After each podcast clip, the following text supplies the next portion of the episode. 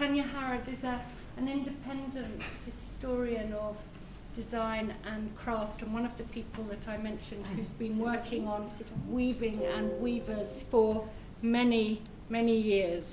Um, and who's produced extraordinary work. And her talk is called The Living Texture British Women Weavers and Modern Textiles in the 1920s and 30s. Lovely, thank you. Great. Thank you very much. A great honour to be here, very exciting. Um, I'm going to plunge in, I've got rather a lot to cover. The hidden story of craft within design, architecture, and fine art modernism is now widely recognised, with, for example, ongoing re- rereadings of the work, of course, of Anni Albers, Le Corbusier, the Eameses, and post war Italian design, all highlighting the relevance of craft, handwork, and the vernacular. So, although this talk is not about Anni Albers, I hope it enriches our understanding of the modernist textile. In 2014, I went back um, to work on British interwar women weavers, looking at one aspect of these women's professional lives, their travels out of England, undertaken in order to seek out vernacular techniques and materials. I argued that this going in search of both the pre and the left behind ind- industrial was done with the serious purpose of creating living modern textiles, like the eight great banners made by the weaver Elizabeth Peacock. This is a, a rare image of this somewhat shy, retiring figure. Here she is spinning. These banners, commissioned by Dorothy and Leonard Elmhirst, were for the Great Hall at Dartington in Devon, where they still hang. And they represented the various departments of this potentially utopian community between the wars. Um, here we see poultry, um, farming, and building. Each of these eight banners, viewed individually, can be identified as the largest abstract work of 3D art made in the UK during the 1930s. They each measure nearly eight feet by three and a half feet. So here we have modern art that was hand woven using hand spun, hand dyed wool this was what I came to feel was craft modernism. Just to make some general points before I turn to a focus on the spinner, dyer, weaver, teacher, and writer Ethel Mairet, who taught Elizabeth Peacock, uh, who made these marvelous banners, and many other key textile figures. To spin and dye and weave one's own yarns enabled these women to make cloth that was alive too much handling, too much technology could take the life out of raw materials, wool, cotton, and flax. But this anti technology served modern purposes, as Herbert Read recognized when he illustrated tweeds woven by schoolgirls under the direction of the weaver Ella Macleod before the Second World War at Hull School, Denbigh. And he illustrated these in his second edition of his book Art and Industry of 1944. They appeared under the rubric, as we see here, the living texture of cloths which respect the nature of raw materials. Another example of this living cloth is a tweed woven by Elizabeth Peacock for a jacket designed by Schiaparelli, illustrated in Vogue in 1933. Living cloth was sought far and wide, but in Britain it was found near to home in the surviving Welsh wool mills. The machinery in these remote water powered mills, as Ethel Mairet explained, dated for the most part from the last century, i.e., the 19th century, and is still of a very primitive type, needing a large amount of personal supervision. Here we see Mr. Davis of Newcastle Emlyn in Carmarthenshire. He's carding his own wool, and here he's spinning using a hand controlled mule. Ethel Mairet's pupil, Marjorie Kendon, visiting his mill in 1934, noted what an interesting yarn Davis created as a result of this relatively hands-on technology. And here are some dress tweeds designed by Marjorie Kendon in 1932 when she worked with these Welsh weavers under the aegis of the Rural Industries Bureau. Her name in this article in the DIA journal is rather characteristically misspelt. These are rather overlooked figures. Ethel Mairet also admired Davis's yarns and used um, his yarns in the weft of this 1930s textile. using Davis's natural grey, his Indrath and dyed yellow and black. Ethel Mairet felt the future for modern cloth lay in these direct ways of working and the livelier results. Her friend and informal pupil, the young Swiss industrial designer Marianne Straub, who made her career in England, agreed. In 1934 to 1937, she, like Marjorie Kendon, worked as a designer at the small Welsh mills, again for the Rural Industries Bureau, an unexpected area of modernist vernacular activity in Britain. And here is this great industrial designer spinning a prototype Welsh yarn, wearing a traditional madder dried Welsh dyed Welsh flannel apron. And here's a curtain material designed by Straub, you see on the, on the right here, and woven in the Welsh mills in the Gordon Russell Furniture Workshop, show, um, Gordon Russell Furniture Showroom in London in 1936. Creating the future by looking back, conducting, as it were, a textile ethnography, ethnography within Europe, took Elizabeth Peacock in 1939 to southern Brittany, travelling with Ella MacLeod, whose teaching work we saw in Herbert Read's Art and Industry. It was a visit that transformed Peacock's production of linen, and here's a woven sample by Peacock using hand spun flax brought, bought from Breton weavers, lustrous and alive. There were multiple epiphanies. Macedonian embroidery, seen in Belgrade in the early 20s, turned the sculptor Jean Mill into a textile artist, a maker of tapestry or discontinuous weft rugs that she did not pre plan, but made as she saw it spontaneously. These are both in the V&A, and I'm sorry not to have a colour image. Britain was still a great wool producer, and the raw material of wool from different British breeds was much investigated by Ethel Mairet, Marjorie Kendon, and Elizabeth Peacock in a spirit that was lyrical and a touch nationalistic. Indeed, Marjorie Kendon, now utterly forgotten, was described as the Cecil Sharp of textiles by her friend the artist Thomas Hennell because of her research into types of fleece. Aside from knowing the taxonomies of British fleeces, Marjorie Kendon found visits outside England key sources of inspiration, and she studied old techniques seen in Ireland, Wales, and Scandinavia. This is a little moth eaten red jacket woven by this forgotten woman. And here, some words her account of a journey around County Mayo in the Republic of Ireland in 1935, which she typed up. But what drew these women to travels in search of archaic technique and material the interest was practical but also existential, the chance to witness ways of working not governed by advanced capitalism and which operated outside, the indus- uh, uh, operated outside industrial time. Of all the women I've mentioned so far, Ethel Mairet is perhaps the best documented archivally. Here she is at Broad Camden in Gloucestershire in 1909, the house built for her and her husband by C.R. Ashbee. And here around 1912, with her second husband on the left, um, Philip Mairet, an actor and man of letters, on the right, her brother, the craftsman Fred Partridge. She's been the subject of two biographical accounts, principally a published one by Margot Coatts, but little has been done to place Mairet in a wider context, the context she in fact desired. As a craftswoman, she's been excluded from art historical writing and as a handloom weaver, despite being the first woman royal designer for industry, from design history studies also. There are signs of change. Antonia Bierne's Bard Graduate Center doctoral thesis, The Brain of the Machine, Ethel Mairet's Textile Laboratory, is in preparation and appears promisingly to build on the idea of a British craft based modernism, which I tried to set out in my 1999 book, The Crafts in Britain in the 20th Century.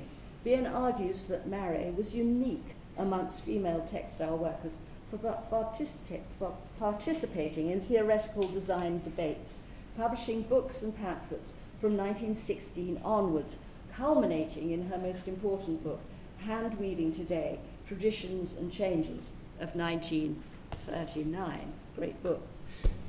Mairet's career falls into two parts. The first within the late arts and crafts movement. She was born in 1872. But she was unusual in that her first marriage in 1902 was a mixed race marriage to the Sri Lankan intellectual Ananda Coomaraswamy, pictured here in India in 1909. And this marriage gave her direct insight into empire its ruthless export economy, and its undermining of local crafts. This became vividly apparent when the couple lived in Ceylon, Sri Lanka, during 1903 to 1906. In Ceylon, Ananda Swami worked on a geological survey, but as a side pursuit, they worked together on a study of medieval Sinhalese art, ultimately published from their house in Broad Camden in 1908 under the Essex House imprint. The book was pioneering in its ethno historical approach that recorded surviving crafts like these Ceylonese mapmakers photographed by Ethel Mairet. It was rich in oral history, and it was in effect an attack on the malign effects of British rule, with elegiac accounts of Kandyan arts, crafts, and social structures up until the 18th century. Ethel Mairet's first marriage ended in 1910, and in 1912 she set up her first weaving workshop, moving in 1919 to the house she designed in Ditchling, Sussex, which she named Gospels, inspired by so local Sussex vernacular. It had, as you can see here, a double height weaving room and became an informal weaving school. But as this building suggests, she necessarily operated on a small scale. In an early leaflet on vegetable dyes, Mairet noted a sort of fear or nervousness about bright colours is one of the great features of our age. Colour survived in the peasant societies of Europe, but also, she argued, in the art of the Italian futurists. The pre modern and the modern were always braided for her. Mairet's early weaving was characterized by colour and yarn texture rather than by complex weave structures. Here's an example of her early work of the 20s hand spun, vegetable dyed, airy silk, plain weave with some cram weft stripes.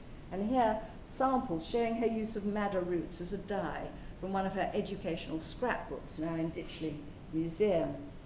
This beret made from offcuts from the workshop is emblematic of the bold new kind of life and dress offered at Gospels in the 20s.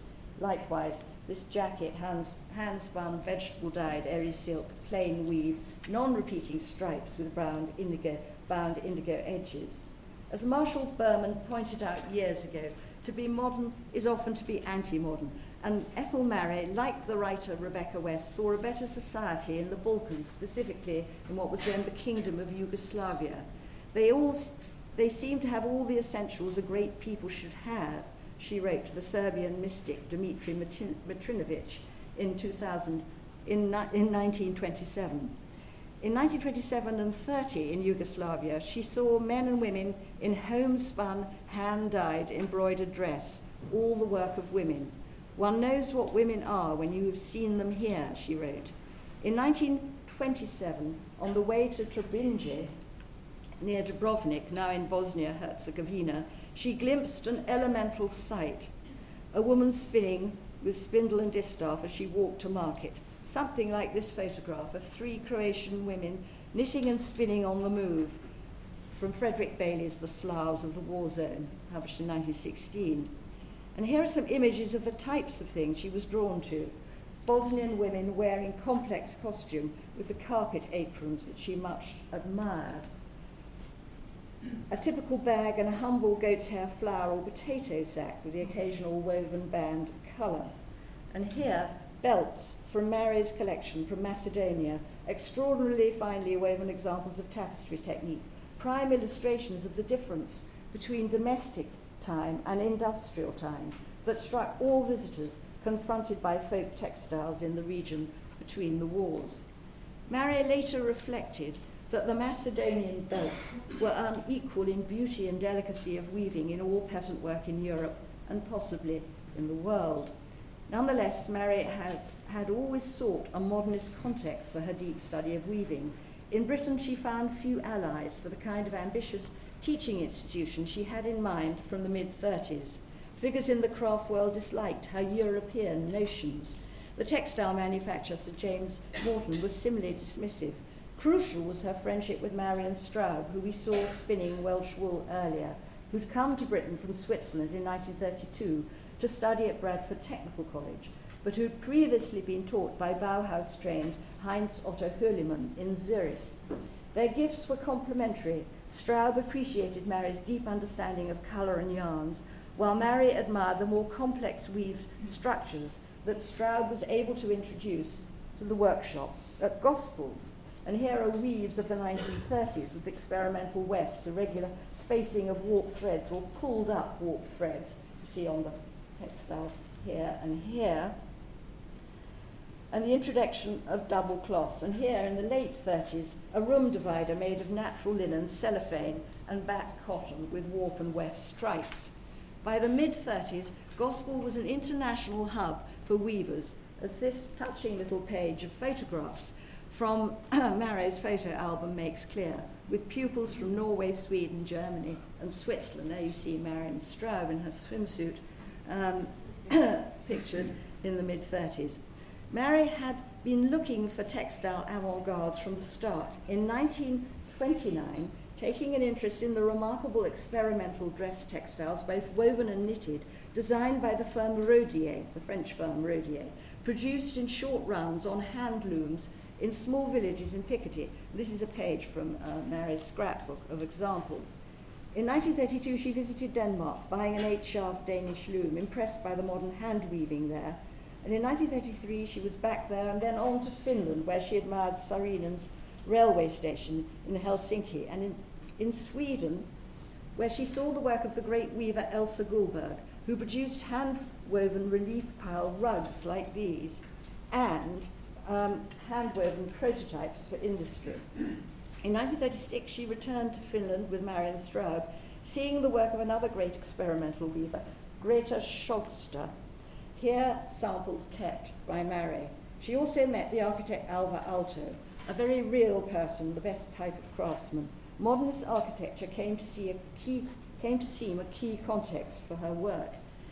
Mairet's lectures chart her allegiances. In a talk given in Copenhagen in 1932, she outlined four exemplary schools of weaving in Europe Sweden, which she believed influenced Denmark, Germany, Switzerland, and Holland with a technical understanding of the handloom, France in the form of Rodier's Picardy hand weavers, Yugoslavia as the best peasant weaving in Europe, and England in the process of forming a new tradition, presumably led by Mairet herself.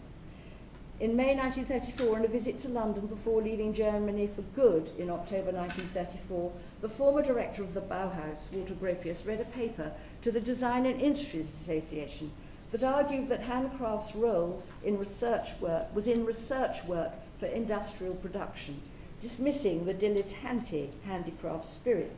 His words, printed almost immediately in the RIBA journal, were instantly taken up by Mairet as they were by Herbert Read, who put modern movement architecture at the heart of a talk given a month later in June, along with new music and new textile materials.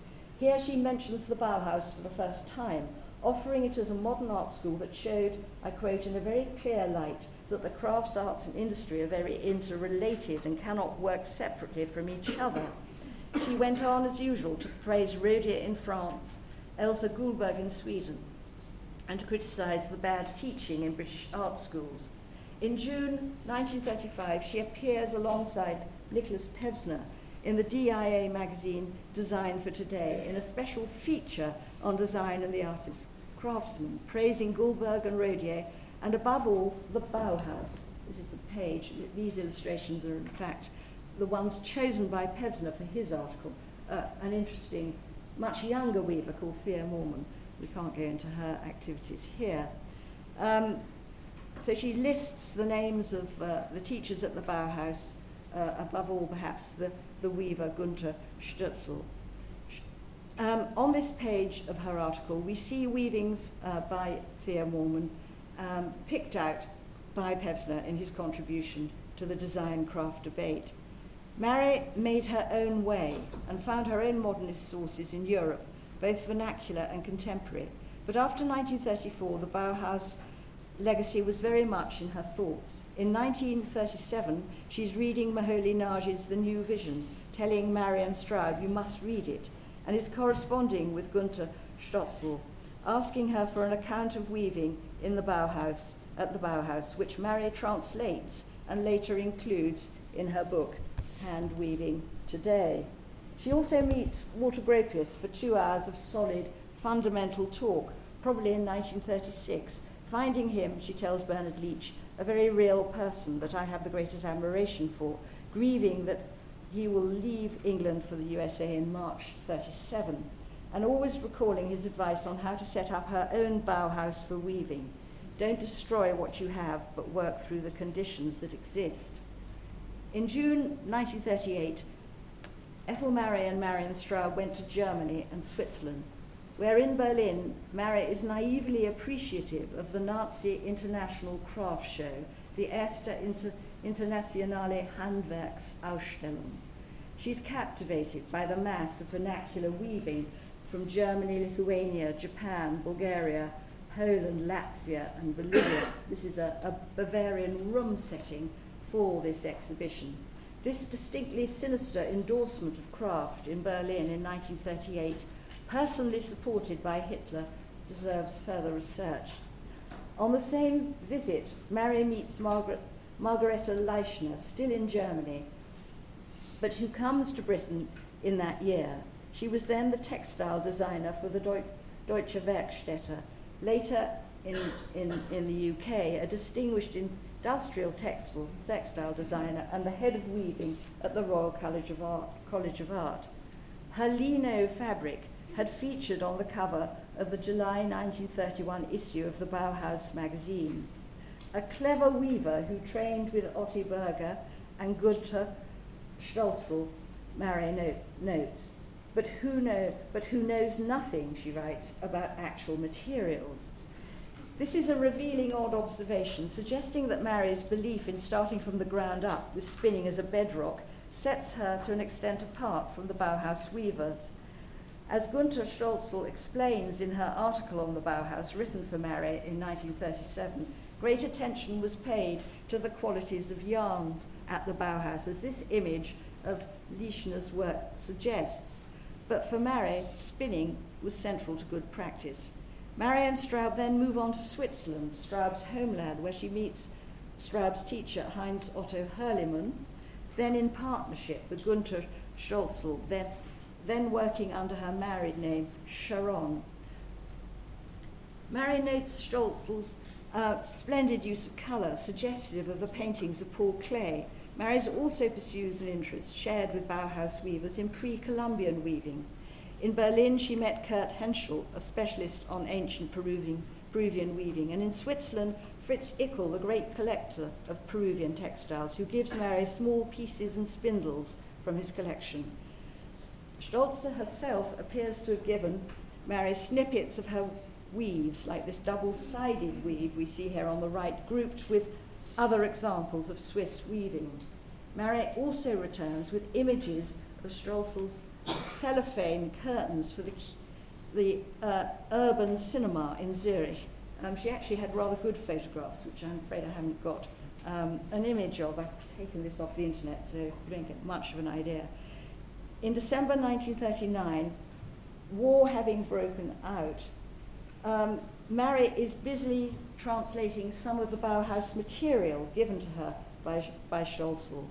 Um, she's actually translating Otti Berger's remarkable essay, Stoff im Raum, asking Straub for advice on technical terms. Uh, I think we'll learn more about Otti Berger's tragic life tomorrow. Inspired by Gropius, Mairet reverted to planning a more formal school for weavers, an idea she'd had since 1933. This was the Ditchling Weaving School, offering two years at Ditchling, a year at a technical college, and another year abroad in Switzerland, Denmark, or Germany. The war put an end to that hopeful project. But Mairet's reputation was high when peace came. She was then 73 years old. An article on woven textiles in the Design Review section of the Architectural Review in March 1946 can be seen as an endorsement of her work, illustrating it and that of Margaret Leischner, noting that Mairet turns to hand weaving not for the purpose of machine boycott, but for the sake of machine mastery, and observing that many of her in- pupils are now working in the industry. But despite all these links and ambitions and her publications, Mairet, who died in 1952, is not much known outside the craft world, has not been drawn into the international sto- story of modernist weaving that we're celebrating today with a focus on Anni Albers. To end, autonomous textiles of the kind Albers produced can be experienced as works of art. Bolts and samples of cloth intended for functional uses, while working radically with yarns, colours, and weave structures belong in the world of design. Although much admired in Japan, Ethel Mairet found little encouragement in Britain within the worlds of modern British craft art or the industrial establishment between the wars as she embraced European modernism.